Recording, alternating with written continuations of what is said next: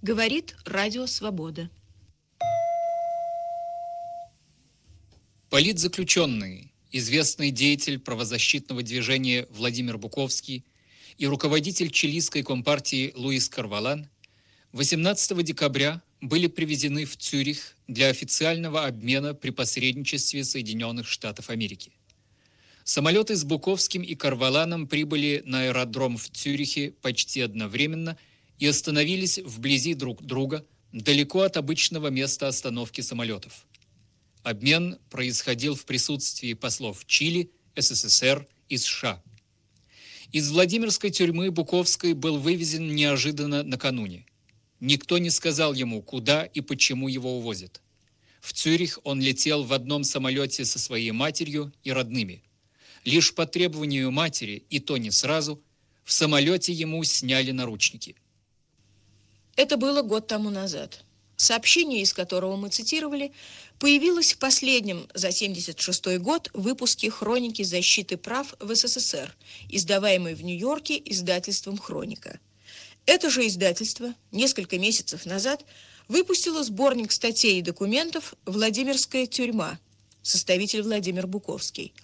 Наряду с прочими материалами в сборник вошла и документация Владимира Буковского по Владимирской тюрьме, по сохранившимся тетрадям с записями ответов на жалобы и по памяти.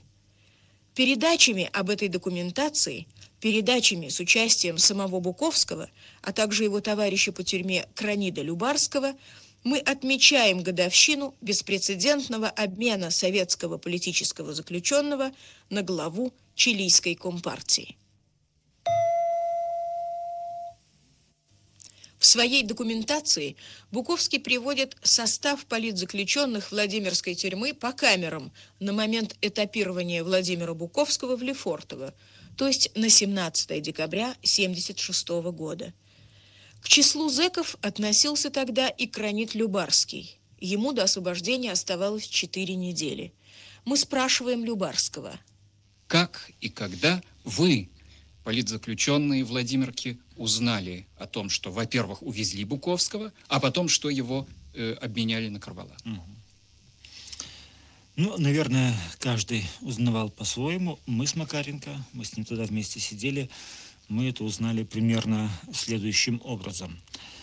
Когда э, появилось сообщение сначала по радио, потом в газетах о том, что товарищ Корвалан на свободе, начались по этому поводу всевозможные торжества. Первая мысль, которая у нас возникла, вероятно, шутливо, а может быть, не знаю, какое-то предчувствие, что ли, не помню, у кого, у меня или у Михаила Яновича, то, что, наверное, на Буковского обменяли. Ну и, и идучи в баню, баня там раз в неделю, значит, у банщика мы так тоже полушутя спрашиваем, ну что, Буковский здесь еще? Ну, он говорит, да нет, вот, увезли. Мыл его недавно, полагается, перед отбытием из тюрьмы на этап мыть. Ну, мы заинтересовались, куда это вдруг Буковского дели, потому что не время ему, мы еще сидеть и сидеть во Владимире. И тут уже наше подозрение укрепилось. Мы спрашиваем, не обменяли ли вы на Корвалана? Ну, начал банщик отвечать очень уклончиво, так сердито. Мы поняли, что, наверное, за этим что-то такое и стоит. А затем появилась статья в «Литгазете», где упоминалось о каких-то смутных слухах по поводу обмена, но говорилось, что это совершенно не важно, а важно то, что вот товарищ Корвалан на свободе наконец оказался. Ну, нам стало совершенно ясно, что обмен действительно состоялся. И в тот же день на прогулке у надзирателя, который наблюдает за нами, пока мы гуляем, значит, мы спрашиваем, значит, Буковский что, уже в Женеве, спрашиваем? Он говорит, да нет, не в Женеве, в Цюрихе. Ну, тут мы поняли, что надзиратель слушает радио, и что он действительно такой информацией обладает. Так мы узнали не только, что сам обмен был произведен, но и даже где он был произведен, что в Цюрихе. Ну, а дальше уже все было проще, потому что уже, пользуясь той информацией, которая у нас есть, мы уже обращались к следующим надзирателям. Те, видя, что мы люди информированы, значит, начали нам дальнейшие подробности выдавать, потому что все они слушают радио, все они слушают «Голос Америки», и би би си, и «Свободу», правда, труднее слушать из заглушения, но тоже, наверное, слушают. И так, деталь за деталью, очень буквально через неделю мы уже все подробности э, этого обмена узнали. примерно так. Ну вот. И когда узнали, какова была ваша первая реакция? Ну, прежде всего, конечно, радость за Володю. Это совершенно естественная вещь. Потому что все с очень большим уважением относились э, к Володе Буковскому. И зная, что сколько у него еще впереди, впереди э, находится, разумеется, э, мы с большим облегчением поняли, что для, для Володи, по крайней мере, это все позади. Вот. А вторая реакция уже, когда мы э, обдумали уже непосредственно всю процедуру обмена, это, в общем-то, негодование, то, что людей приходится освобождать вот таким путем, путем э, торговли, купли, продажи, обмена, в то время как на самом деле проблему политзаключенных нужно решать радикально. Буковский освобожден, мы страшно за него рады, но сотни других сидит. Возвращаемся к документации Буковского. Список политзаключенных Владимирской тюрьмы за истекший год успел частично устареть. Из тех политических строго режимников, кто тогда населял Владимирку, а тех, кто на особом, будет сказано отдельно, ныне остаются там относительно немногие, а именно Арьех Нох, Роман Гайдук, Приходько, Владимир Константиновский, Григорян, Владимир Балахонов, Виктор Анисимов, Габриэль Суперфин, Баграт Шахвердян, Анатолий Здоровый. А остальные кто где? Двое за границей, Сусленский и Любарский, кто освободился по отбытии срока, кто переведен в лагерь, кто увезен в ссылку. О некоторых Кронид Любарский расскажет подробнее. В первую очередь о бывшем своем сокамернике Михаиле Макаренко, отсидевшем восемь лет. За что? У него, кроме семидесятой статьи, статьи политической, еще целый букет статей, включая спекуляцию, частный промысел, э, дачу взятки и многие-многие другие. Известно, дело в том, что Макаренко был директором картинной галереи Новосибирского, Новосибирского академгородка. И, будучи на этом посту, ему много приходилось заниматься вопросами обмена, покупки картин и так дальше. И вот эта его деятельность была использована для создания провокационного дела, для того, чтобы приписать ему весь тот букет статей, которые сейчас я упомянул. А за что он заслужил политическую статью? Он заслужил политическую статью за создание нелегального общества, которая называлась сначала э, трудя, «Трудящиеся за коммунизм», а потом называлась «Беспартийный за, за, за коммунизм». «Союзное движение трудящиеся за коммунизм». Таково было его последнее название. И вот э, именно это было инкриминировано ему в качестве э, главного пункта обвинения. Угу. Перевели в лагерь Айрапетова, уменьшив ему тюремный срок наполовину, так сказать, за его поведение, который не вызывал никаких нареканий со стороны администрации. Такое, значит, тоже случается среди политзаключенных? Да, такое случается, но это нужно завоевать. Это бывает очень и очень редко, к счастью, потому что, в общем-то, это далеко не лучшая характеристика политзака. А вот что касается двух людей, двух украинцев, Андрея Турика и э, Заряна Попутюка, то их совсем недавно отвезли на так называемое перевоспитание. Турика в Киев, а э, Попутюка во Львов. Это иногда делается, несколько месяцев переводят э, ближе к тому месту, где человека арестовали, и там с ним проводят всяческие беседы, надеясь, что его перевоспитают. Ну, насколько я знаю обоих этих людей, особенно Попутюка, Попутюк мой большой друг, надежды перевоспитать Попутюка равны нулю. Хотя формально они его так переводят, что такую какую-то работу с ним проводят, но это совершенно безнадежная затея. Я думаю, что сейчас уже их вернули назад в тюрьму, потому что э, обычно это длится два-три, ну от силы четыре месяца, уже сейчас они должны быть снова назад во Владимире. Простите, в чем именно заключается эта так называемая работа по перевоспитанию, когда человека увозят из Владимирской тюрьмы, значит, куда-то? Ну, это, что там с ним делают? Э, э, делают следующее обычно. Его привозят ближе к тому месту, где его арестовали. Там вблизи родители его находятся, или там род... другие родные. Дают свидания обычно лишние. Это своего рода пряник. Разрешают дополнительные передачи или там посылки. И питание низкоулучшенное. И в это время его вызывают, ну, не на допросы, а на беседы, в котором призывают его осознать, обещают ему э, какие-то э, блага, например, досрочное освобождение или за, замена оста- неотбытого наказания ссылкой. Ну, в общем, какое-то э, облегчение судьбы ему обещается. При этом, кроме следователя, кроме представителей ка гэ бэ, с ним беседует обычно так называемая общественность. Вот в Саранске, куда возили на перевоспитание очень многих политзаключенных из мордовских лагерей, обычно мобилизуют местный университет. Мордовский государственный университет, который так же, как московский, называется сокращенно эм гэ у. Так вот, сотрудники этого эм гэ у... Кстати, отвлекаясь в сторону, большинство э, э, офицеров лагеря с гордостью говорят о себе, что мы выпускники эм гэ у. Мы сначала не могли понять, как, как так эм гэ у вверх в лагерь. Там очень много людей работает. Оказывается, это Мордовский университет. Так вот, э, из этого Мордовского университета обычно подбирают э, профессионала, специалиста по той области, который специалист заключенный. Скажем, если это математик, то какого-нибудь математика привозит. Если это литератор, то литератора приводит. И вот тот, как профессионал с профессионалом, беседует, пытаясь его наставить на путь истинный. Евреям всегда... Там есть такой дежурный еврей в Мордовском университете, которого все привозят на перевоспитание евреев-самолетчиков. И тот начинает им объяснять, как плохо в Израиле и как хорошо здесь у нас в Советском Союзе. Вот такая вот работа. Кронид Аркадьевич, а вас самого таким способом тоже пытались перевоспитать? Нет, на мне был поставлен крест с самого начала, меня даже и не пытались перевоспитывать. Так, вернемся к списку из документации Буковского по Владимирской тюрьме. Состав политзаключенных Владимирской тюрьмы по камерам на момент этапирования Владимира Буковского в Лефортово. Тут сказано в последнем абзаце: в этом списке учтены только заключенные строгого режима. На особом режиме, в кавычках, полосатые, находятся из политических Федоренко, Шухевич, Труфанов. Недавно прибыли Шумук и Осадчий, почти весь остальной состав политические из уголовников. Какие-нибудь дополнения или да, только поправки? Я... Здесь э, в этом списке ошибка насчет Шумука и Осадчего. Они не были переведены во Владимир.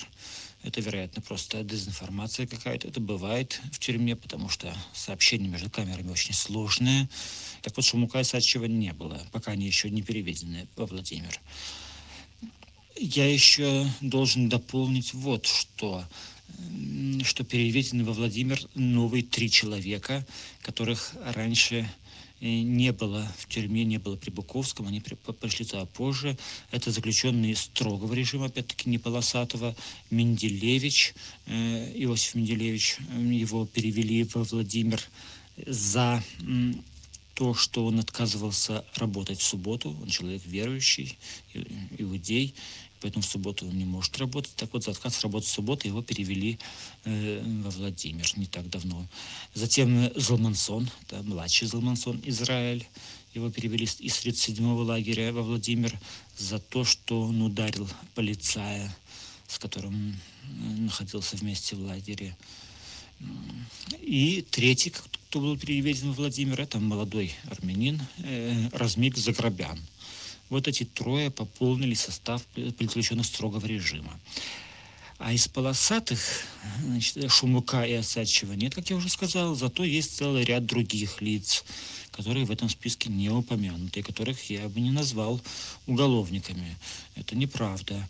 Например, Иван Степанович Степанов, человек уже свыше сорока лет, находящийся в политических лагерях и тюрьмах, человек безупречной репутации, у него срок за сроком продолжается, и в настоящее время он находится в Владимирской тюрьме. Наверное, еще около года ему предстоит быть во Владимире. Виктор Бондаренко, тоже недавно прибывший во Владимир. вовсе не из уголовников, тоже такой настоящий, чистый политический, находящийся на особом режиме.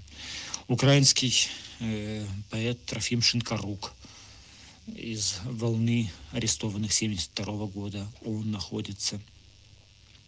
Из других лиц я бы назвал таких э, предзаключенных особого режима, как Кобелев, э, Денисенко, Ревякин, Тепляков, э, Черноглазов, Капко, Евгений Петров. Но Евгений Петров, наверное, сейчас уже должен быть вот-вот возвращен в лагерь. А остальные действительно это те, кто попал в политические случайно, это бывшие уголовники, которые обычно попадают в лагерь, попадают в тюрьму за то, что в лагере они расклеивают листовки какого-нибудь политического содержания, их переводят э, в полосатые, в заключенные особого режима и дают им политическую статью. В эфире «Радио Свобода» передача о документации Владимира Буковского по Владимирской тюрьме. В прошлый раз мы уже приводили отрывки из раздела «Медицина» и обсуждали примеры бесчеловечного обращения с больными заключенными, особенно уголовниками и полосатыми, как на тюремном жаргоне называют зэков особого режима. Причин здесь много. Одну из них следует, по мнению Буковского, искать в советском законодательстве. Так он пишет. Приказ номер сто двадцать пять министра внутренних дел о работе медуправлений мая тысяча девятьсот семьдесят пятого года, предписывает, что на заключенных, находящихся в больнице, распространяются все меры наказания в полном объеме. То есть первичен режим, а не состояние заключенного. Роль тюремной медицины сводится лишь к смягчению остроты заболевания и недопущению смертельного исхода. В результате заболевания приобретают хроническую форму, трудноизлечимую и приводящую к нетрудоспособности впоследствии. Замовская лично Буковскому сказала на просьбу назначить лечение от заболевания печени: «Я вас в тюрьму не звала, вы подвергнуты наказанию, не нужно было попадать в тюрьму». Замовская – один из корпусных врачей Владимирской тюрьмы, а таких, как она, Буковский сказал. Что характерно для их обращения с больными заключенными – это прежде всего э, безразличие, э, пренебрежение, а в отношении к политзаключенным даже и умышленная, открытая, э, нескрываемая, несдержанная злоба. Но Владимир Буковский умеет различать. Конечно, наряду с людьми, которые совершают прямые преступления в отношении заключенных или способствуют этим совершению этих преступлений, наряду с такими людьми мы обязаны, должны отметить людей, которые ведут себя честно и в меру своих возможностей, способностей, э, в меру своих прав пытаются защищать законность, защищать заключенных. Вот э, одним из таких людей является Мохова Галина Михайловна, депутат Владимирского э, городского совета по сто тринадцатому округу. Сама она э, врач по образованию и главврач местной больницы. Собственно говоря, э, совершенно случайно мы наткнулись на эту фамилию, читая какую-то местную областную газету. И вот когда э, ситуация с медицинским обслуживанием в Владимирской тюрьме особенно ухудшилась, когда один из наших э, сокамерников, Гунар Роде, э, очень э, в тяжелом состоянии пытался добиться оказания медицинской помощи и не получал ее, он уже не мог спать, не мог есть, а ему не оказывали никакой медицинской помощи, только какие-то таблетки совали через кормушку в двери камеры. Вот тогда мы обратились еще и с жалобой вот к этой самой Галине Михайловне Моховой. Просто наугад. Мы обратились тогда с жалобами, может быть, к нескольким десяткам людей, и ни один из них нам не ответил. А вот Галина Михайловна неожиданно для всех, для нас, для тюремного начальства и, по-видимому, для своего партийного начальства, вдруг приехала в тюрьму. Она приехала в тюрьму, предъявила свое удостоверение депутата, ее сначала не хотели пускать. Она настояла на своем праве войти в тюрьму, поскольку депутат местного совета имеет право входить в любые предприятия и в любые учреждения, находящиеся на данном округе. Администрация несколько опешив впустила ее внутрь. И вот Галина Михайловна Мохова тщательно обследовала все состояние медицинского обслуживания в тюрьме. Она действительно провела широкую ревизию. Она осмотрела и содержание, состояние больничных камер, и состояние аппаратуры, медикаментов, и истории болезней заключенных, в том числе и историю болезни Роде. Она нашла массу нарушений, и массу этих нарушений потребовала исправить. Однако, конечно, когда она давала нам ответ, официальный ответ на бланке депутата своего совета, она не могла, не имела права указать всех тех нарушений, которые она обнаружила. Обязанность в таких случаях каждого должностного лица в Советском Союзе э, успокаивать жалобщика и доказывать ему, что ничего существенного не произошло, что все, все состояние медслужбы прекрасно, идеально, и нет никакой необходимости для вмешательства. Тем не менее, все мы заметили, насколько резко улучшилось после ее посещения медицинское обслуживание во Владимирской тюрьме. Официальный ответ Моховой на жалобу Буковского по поводу Роде и общего состояния медицинского обслуживания во Владимирской тюрьме приведен в составленной Буковским документации. Как пишет Мохова, я сделала вывод, что обслуживание медицинской помощью в тюрьме номер два находится на современном уровне медицинской науки и практики. Случай с осужденным Роде я трактую как банальный случай спастических болей. Фельдшер и хирург правильно проводили терапию данного состояния, о чем свидетельствует хороший эффект и улучшение самочувствия у больного через несколько часов после принятых мер. Считаю, что состояние штатов лечебно-диагностической аппаратуры позволяет в медчасти тюрьмы номер два провести обследование и лечение в полном объеме, обеспечить своевременные консультации специалистов и строго следить за здоровьем осужденных. Конец цитаты. Этот текст Владимир Буковский сопровождает кратким комментарием. Мохова совершенно справедливо пишет, что у Роде был случай спастических болей. Экстренной госпитализации не требовалось, и примененная терапия помогла. Но для того, чтобы добиться этой терапии, просто вызвать фельдшера, а спастические боли у Роде, перенесшего заворот кишок, при всей банальности случая крайне тяжелы, сокамерникам Роде пришлось вырвать скамью из цементного пола, выбить кормушку и расколоть дверь. Подобные обстоятельства, естественно, не находят отражения в журналах обходов и назначений, как не находят в них отражения все случаи неоказанной помощи. Все же Буковский считает, что депутат Мохова проявила необыкновенное желание помочь и понять, очень быстро после жалобы явилась в тюрьму и, как очевидно из ответа, действительно обследовала санчасть и медицинские документы. Буковский считает ее ответ типичным образцом того, как даже расположенные люди могут легко обмануться, не зная специфики тюремных условий. Строже судит бывший политзаключенный Кронид Любарский. Да, она в то время была очень недавним молодым депутатом, она, кажется, врач местной больницы, и на первую жалобу она реагировала удивительным образом. Она прибежала в тюрьму и что-то действительно пыталась выяснить, и какой-то ответ по этой жалобе дала. Кажется, даже такой положительный ответ. Это верно. Но, видимо, это был просто результат ее неопытности как депутата. И очень быстро она обучилась. Может быть, ей объяснили, может быть, по собственному опыту. Но уже буквально на вторую уже жалобу она реагировала прямо противоположным образом, точно так же, как все. Следующие ее ответы были стандартные. Не подтвердилось, проверка не подтверждена, жалоба не основана на законе и так дальше. Так что это был настолько исключительный случай, что, может быть, именно поэтому стоило о нем рассказать, но отнюдь не больше.